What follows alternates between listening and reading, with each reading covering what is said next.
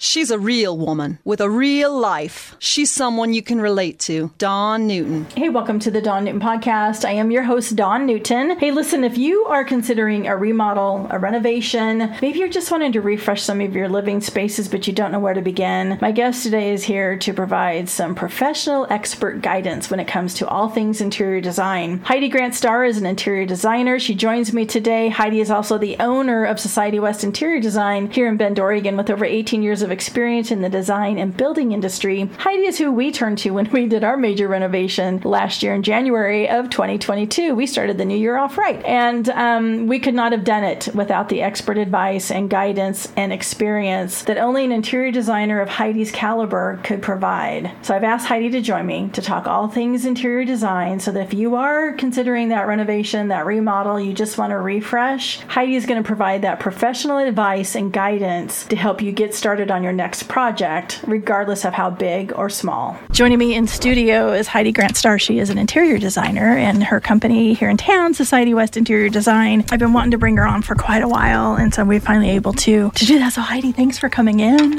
Thank you for having me. I'm really excited to be here. This is awesome.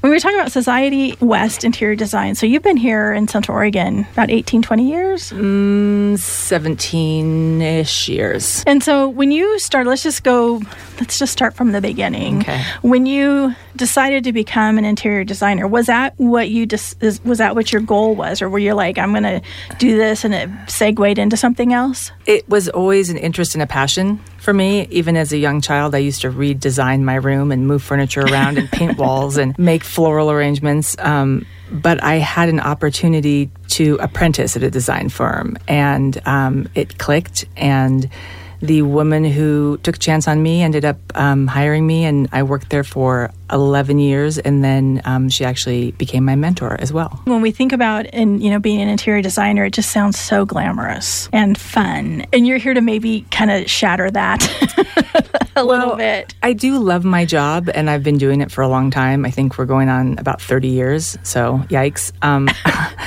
but it is perceived to be much more glamorous than it is in TV shows and movies, where it, it sort of looks like a designer comes in and has an unlimited budget and puts together a pretty picture, and the clients are always happy and there's no hiccups. And in reality, it's a little more rough and tumble, as you can attest to. There is um, construction problems and delays on shipments, and sometimes clients who don't align with their partner. So I feel like the end vision is amazing, but getting there sometimes is bumpy. And when starting out, especially, and this is probably be for the designers that are starting out today, I'm sure it's different today than it was then. Probably. I'm sure bit. there's a lot. Mm-hmm. Um, I mean, I don't think social media was as prevalent. We didn't have the HGTV correct shows, things like that. I think trading spaces may have been around then. That's I'm dating myself. I don't. I don't think so. I had clients that would have scrapbooks. They'd buy design magazines and cut pictures out and bring in a scrapbook and say, "This is what I I want my living room to look like. And now I have clients who have Pinterest boards and Houzz boards, and they watch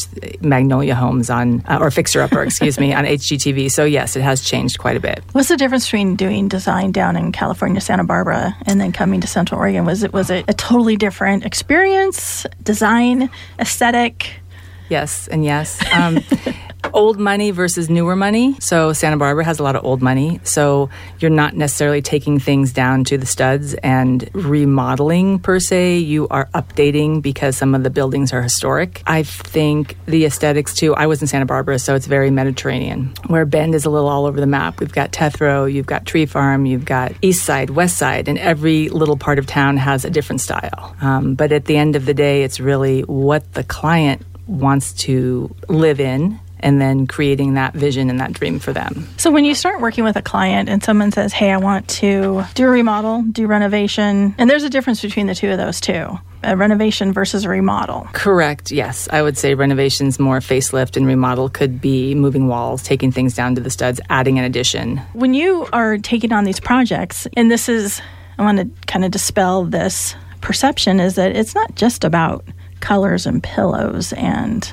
matching Very true. things. There's it is a lot that you do. There's a lot. That's the fun part, and that's maybe a tenth of the the actual project. But yes, there's a lot of psychology with the clients and figuring out what their vision is and how you're going to create that vision. And then there's just structural problems that come along because you never know what's lurking behind your walls until you start to move them and take them down. Surprises. The fun part, like I said, is picking the colors and the throw pillows, but that's really uh, 10% of it. If somebody is looking to do a renovation or a remodel, what would be the first thing you would say to someone? I would have them, if they haven't already, look around and decide what their style is like or what what is aesthetically pleasing to them. And they might do that on a social media platform, on a Pinterest, on a Instagram, or they might have a friend's house that they really admire.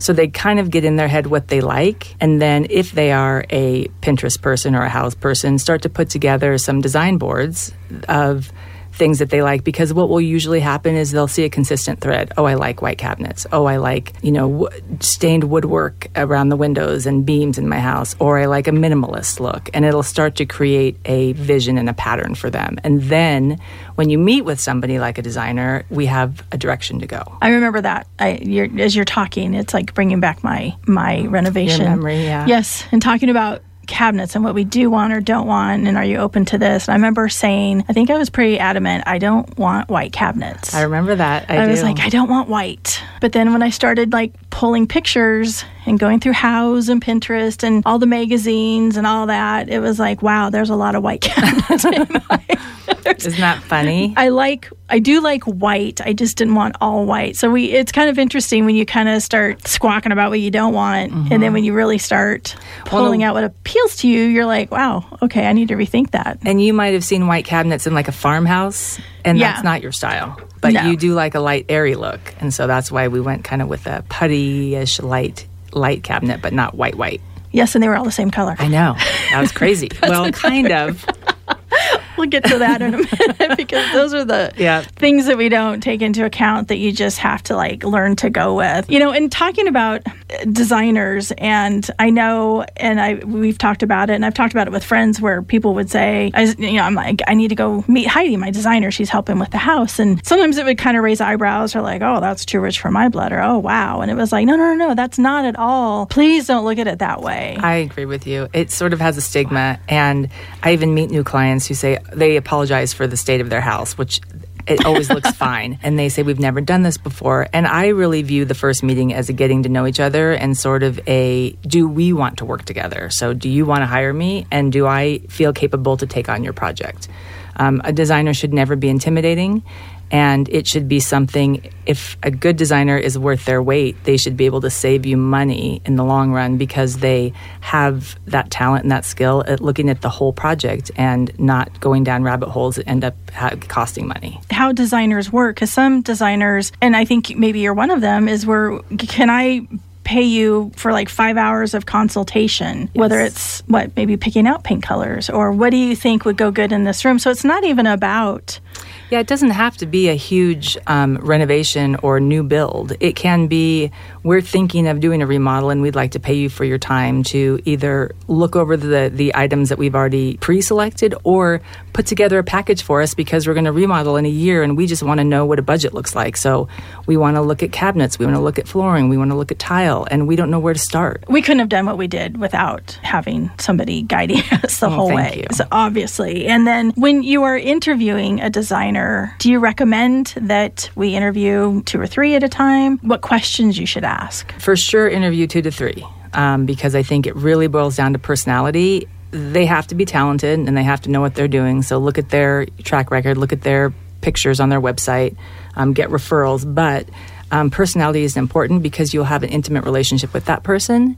And you want to make sure you speak the same language. Are they are they funny? Are they humorous? Are they too serious? It has to be flowing because tensions will arise when things go south, and they always do. And you want to make sure that person has your back. Um, so interviewing is great, and be very natural and ask questions in the interview.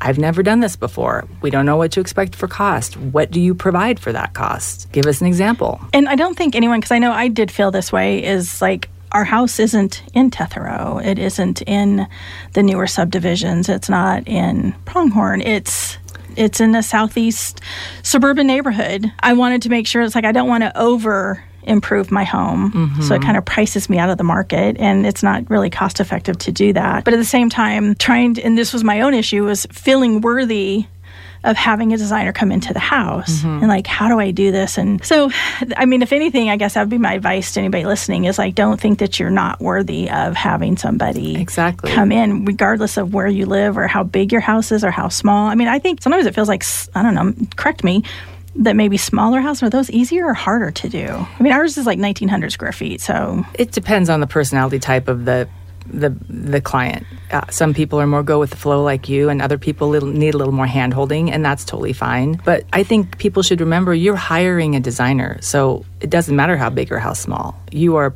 giving them the opportunity to do their job. And if they are good, they should like the transformation, big or small. And they should like, you know, making the client happy because we work on referrals. Do you still love what you do? I do love what I do. I do. It's great to see the before and after pictures. I still get really excited. We're going to take a quick break here in just a minute. And then when we come back, we're going to talk about the HGTV stuff, the reality yes. versus what is the reality, and, you know, things to think about that you, the budget, all of those challenges that come yeah. up. Like I said, we're going to take a quick break. And we've been talking with Heidi Grant Starr of Society West Interior Design. She's located here in Bend, just talking all things design because I think, and even watching some of those real estate shows, it's just like, oh my God parts of it are kind of cool, but some it's just like you didn't do a home inspection. are you serious? Exactly. Like, I know you did. You're mm-hmm. just doing drama. So I know we have that too in our in our home improvement shows, and some are legit, I think, and maybe, but there's a lot that's missing. It's all production at the end of the day. So um, look at it as entertainment, and yeah, we can get into that a little bit. It does make my job a little bit harder sometimes, for sure. okay, we're going to take a quick break and we'll be right back with more with Heidi and um, interior design. Hi, everybody, wherever you may be. This is Bill Schonely, and you're listening to Dawn Newton. Rip City, baby. Hey, welcome back, everyone. I am your host, Dawn Newt. Heidi Grant Starr is our guest today. I've captured her for the hour. She's an interior designer here in Bend. Her company is Society West Interior Design. I'd asked Heidi, we worked together last year. We were doing a renovation, started at the end of January and kind of trickled into June. Pretty much. we had some mishaps, but I mean, I think that's one of the things too, Heidi, we should definitely talk about is the expectation, like for us, and then just how my husband and I are. And, and, like, I don't know, I remember when I was younger, my parents did a remodel or re- renovation in their house. And I mean, the bathroom was the kitchen. Mm-hmm. we cooked food in our wok. Well, we, yeah. You just kind of, for me, and plus, you know, we grew up camping. So I'm like, I'll take on the challenge. This is fun. I know the end result's going to be really cool. Mm-hmm. And I know this is, and yes, we're going to live in the house while this is happening. And it's just my husband and I. I can't imagine doing it if you had kids. It'd be hard. It'd be very hard. Yes. But you just kind of adapt and you just kind of take on the the challenge and try to make it an adventure.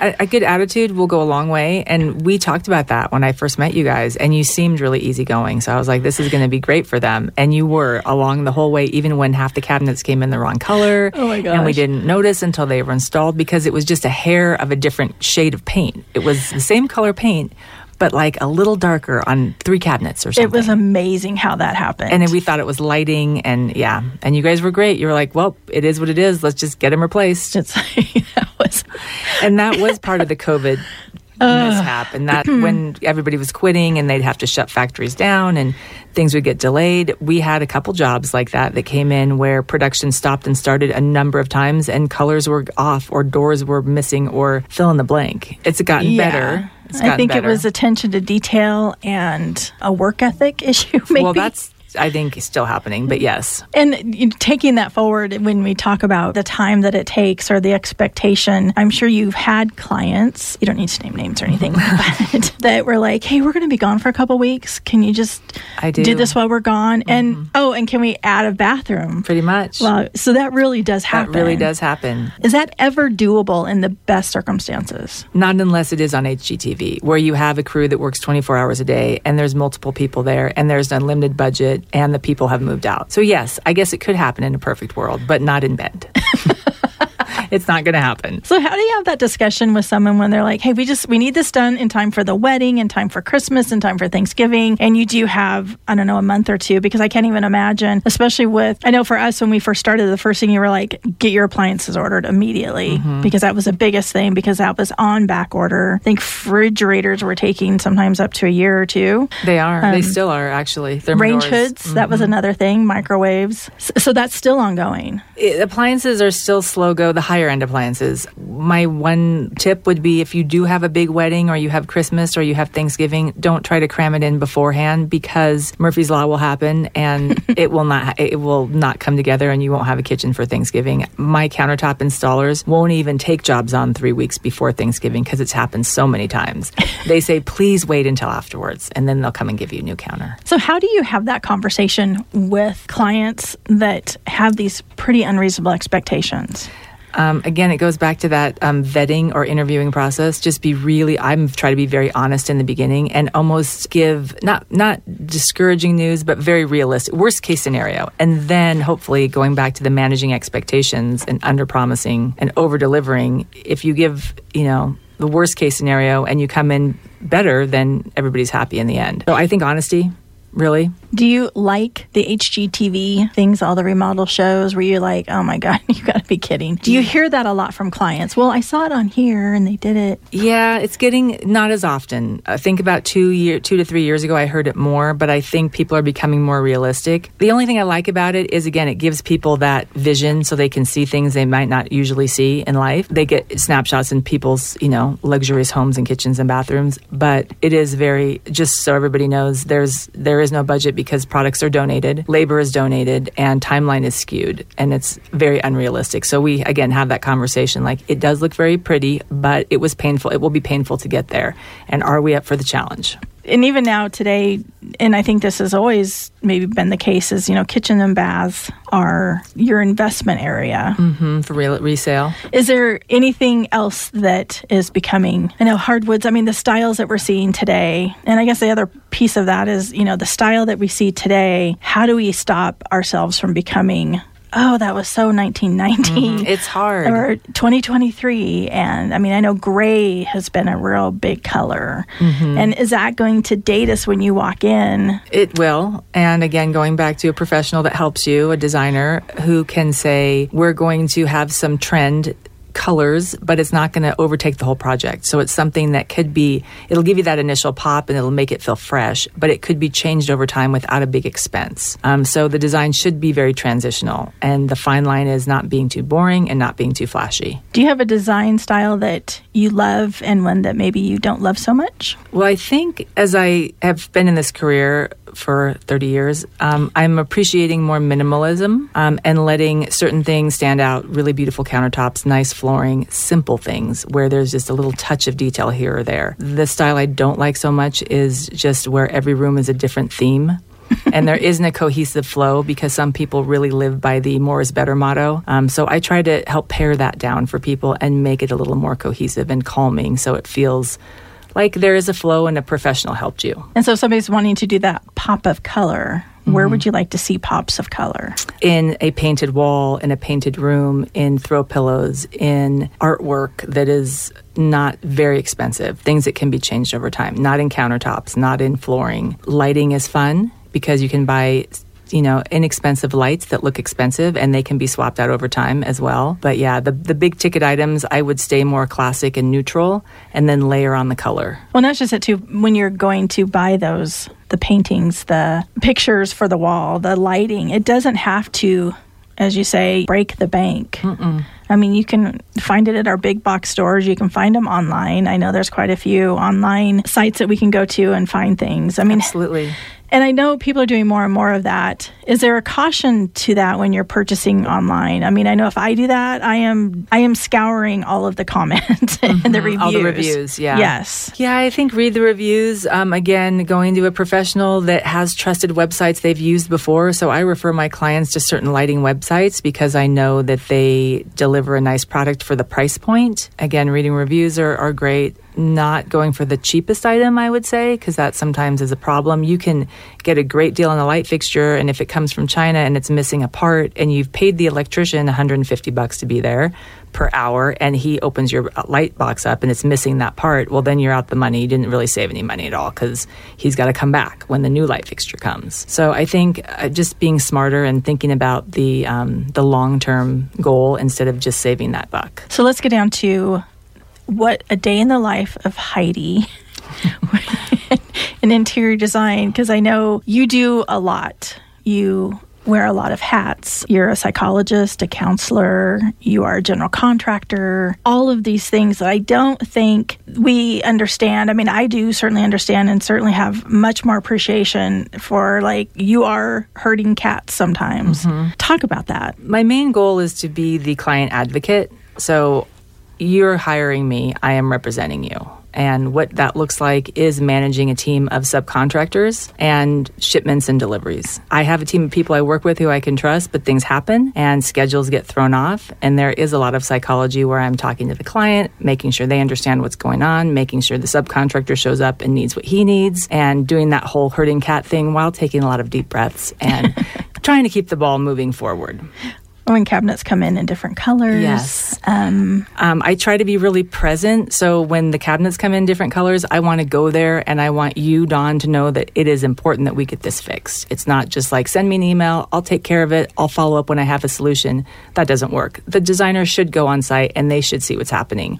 And they should then take that information and crack the whip behind the scenes and fix it. Well, and I think, too, one thing to understand, um, this for the listener to understand, is what you do when you're getting these contractors lined up then we have demo. You have electrician. It's a um, fine. T- it's a t- it's like a timing game. Oh, the plumber, the tile guy, the flooring guy who was the paint guy, mm-hmm. all of these the drywall guy, and you want to keep it going. But they also have schedules that other jobs. They're not just just it's not just your job mm-hmm. that they're sitting and waiting for their turn to come in. You're really working hard to schedule them in so that they're getting their time well used and making their profit for their business. Exactly. But that's something that I think pretty impressive how you're able to do that. Mm, thank you. It's it's hard. Um, again, it goes back to having the right team. So the people I work with, for the most part, I've worked with before many many times, and they all know each other. So even though they run their own, t- you know, there's the tile guy who knows the countertop guy, and those guys have to coordinate together. So it's not some unknown player that we've thrown in the mix who didn't show up to do his job, but it is really project management and managing people's timelines and managing adults' timelines, which can be challenging. So when you're looking to hire a contractor, plumber, electrician, whoever's doing the demo, the install, all of those individuals, how do you vet them? What's your criteria? Referrals from people personal referrals, people I know for the most part. Um, and then if a client has a good experience with somebody that I'm not familiar with, I will take that client's referral because that's also great. They've had that person in their home. Again, very personal. Um, I don't just look online and I don't read online reviews per se. I have to know somebody who's worked with that person before. You have a lot of projects. I do have a lot of projects. And um, Bend is not slowed down, and people are renovating, coming into town and renovating because now they can work remotely. Um, but it's I'm thankful. I'm very thankful to have a busy, busy job. How do you balance your time? Because it is an emotional draw on you. I can't. I mean, it's a work in progress. How do you? I'm getting better. I'm 30 years in, and I'm getting better. Um, it's a lot of just um, sticky notes, reminding myself, you know, what's important, and to just kind of take it as take it evenly instead of high low, high low, high low. Ride the wave. It's hard. It's a life skill. And as far as how many projects you take on at a time, does it depend on the size of the it project? Does size of the project and who I have available to work on the project. So somebody might want a full remodel and I don't have that crew available when they want to start. So it, it really depends. And so I know you've done some model homes mm-hmm. in the area. Mm-hmm. Is that easier to work on than it is working with clients? It's easier, but it's not as rewarding um, it's it's very non emotional because there's nobody to talk to except for myself. So I just get in my designer brain. But working with people is fun, and seeing them have a great outcome is rewarding. So I do like that part. What would be warning signs or maybe a red flag for clients when they're working with a designer that maybe you should rethink this relationship? A designer that puts their ego first and wants to, um, for lack of a better word, bully you into their vision. I've worked with designers just in a shared working space where they want to project their design style on their client and they push them into something that the client really doesn't want, but they feel intimidated.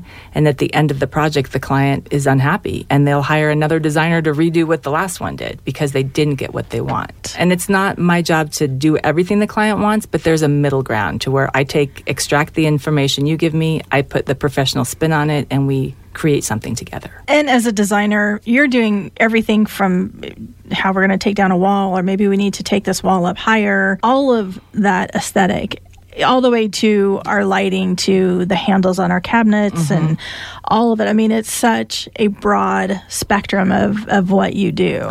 It can be, or it can be somebody just has a powder bath they want to redo. So it's the scope of, of the client gets to decide that. But yes, uh, currently most people, again, the kitchen leads into the great room, leads in, down the hallway, leads into the bathroom. So it's one big project. And do you advise when we talked about earlier, as far as when we see rooms that have a different theme, mm-hmm. I just think of Graceland and Elvis. Yes, exactly. That's what I think of. But, um, do how do we if people, especially with kids, because mm-hmm. you have the kids and they want to do, is that something that we just let the kids do, or is that kind of an off limits thing? May, or how how would the, you advise that? The kids should be able to have their own space in their room, their individual taste in their room. I think there's nothing wrong with that. But what you don't want is the great room completely, a, you know, a different theme than the kitchen or the dining room. The common shared spaces should flow together. But I think it's okay to let the kids kind of do their own thing. Now, if they want black walls and skull pictures, I again, that's really up to the parent. but um, you can't force them to live in a, a, model a model home. Do all cabinets need to match, like in the kitchen, the bathroom? No. Things like that. You can and you can mix metals. You can mix woods. Exactly, mix metals, mix woods. I personally like the paint color to flow throughout and be the same, but there are ways to just have a shade lighter or darker in different rooms of the same tone so that gives you kind of a fun effect. But yeah, there are there isn't a matchy matchy rule anymore, but they do have to go together, and that's kind of the tricky part. Yeah, you, you want to you want to keep that originality you want it to say who you are, represent who you are. And then sometimes I think that's something we, we struggle with. It's like, who am I?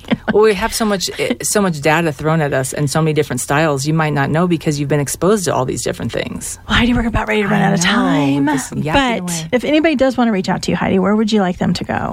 You can look at societywest.design online, um, and you can also find me on Instagram, Society West. Well, I really appreciate you coming in. Thank you so for many having more me. questions we can do, but um, yeah I think you got to love where you live. Yes. Love and, your space is my tagline on my website, and I do feel that strongly. Mm, and it doesn't need to be what you. It doesn't even need to be what's on you see on HGTV or Absolutely. in our new subdivisions that are sterile sometimes. Those were your words, for lack mine. of a better word. um, no, it should be personal, but it should be tied together. And so, hopefully, if it's not me, a designer, don't be intimidated. They can definitely help you achieve that oasis in your home. And you're always available to answer questions. It's of course. not a yeah. yeah. I just... like I'd rather answer questions up front than get halfway into it and have you say, I wish I would have asked. and you're like, oh no. Yep. Heidi, again, thanks for coming in. Thank you for having me. It's been great. Hey, thanks for listening to the Dawn Newton podcast. And a special thank you to my guest, Heidi Grant Starr of Society West Interior Design. If you'd like to reach out to Heidi, learn more about her work, societywest.design is the place to go. And be sure and check out my website, donnewton.com. The Dawn Newton podcast is written, produced, and hosted by Dawn Newton.